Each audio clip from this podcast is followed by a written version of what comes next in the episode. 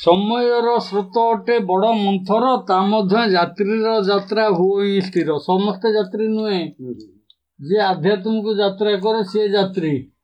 ଏ ପୂଜା ପାଠ ପ୍ରାର୍ଥନା ତପ ଜପ ଏଗୁଡ଼ା ଯାତ୍ରା ନୁହେଁ। ହୋଇ ସ୍ଥିତ ପ୍ରଜ୍ଞ ଯାତ୍ରୀ ନୁହଁ ଅଥୟ ଅଜଣା ମାର୍ଗ ମଧ୍ୟରେ ନ କରି ଭୟ। ଅଜଣା ମାର୍ଗ।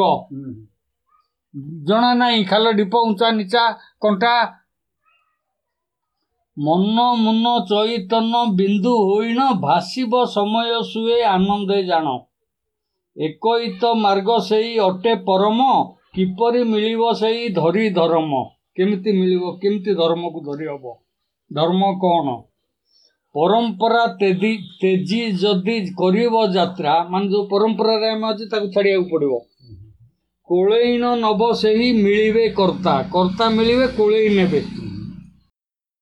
ନିଜେ ହଜିଯିବ ସେଠି ସେଠି ନିଜେ ହଜିଯିବ ନଥିବ ନିଜେ ନଥିବେ କର୍ତ୍ତା ଯୋଉ କର୍ତ୍ତା କୋଳେଇଥିବେ ସିଏ ବି ନଥିବେ ନିଜେ ବି ନଥିବ ଭକ୍ତ ଭଗବାନ ଏକ ଗୁପ୍ତର ବାର୍ତ୍ତା ସେଠି ଭକ୍ତ ଭଗବାନ ଏକ ସେଠି ଦୁଇଟା ନାହିଁ ଦ୍ୱୈତ ନାହିଁ ଅଦ୍ୱୈତ ମହାସତ୍ୟ ଗୁମର ଯେ ବସନ୍ତର ଠାର ଚକ୍ର ମଧ୍ୟ ଉଭା ହେବ ନଥିବରେ ଗାର ଉଭା ହେଇଯିବ ମାନେ ମୁଖ୍ୟ ବସନ୍ତର ଗାରା କଣ?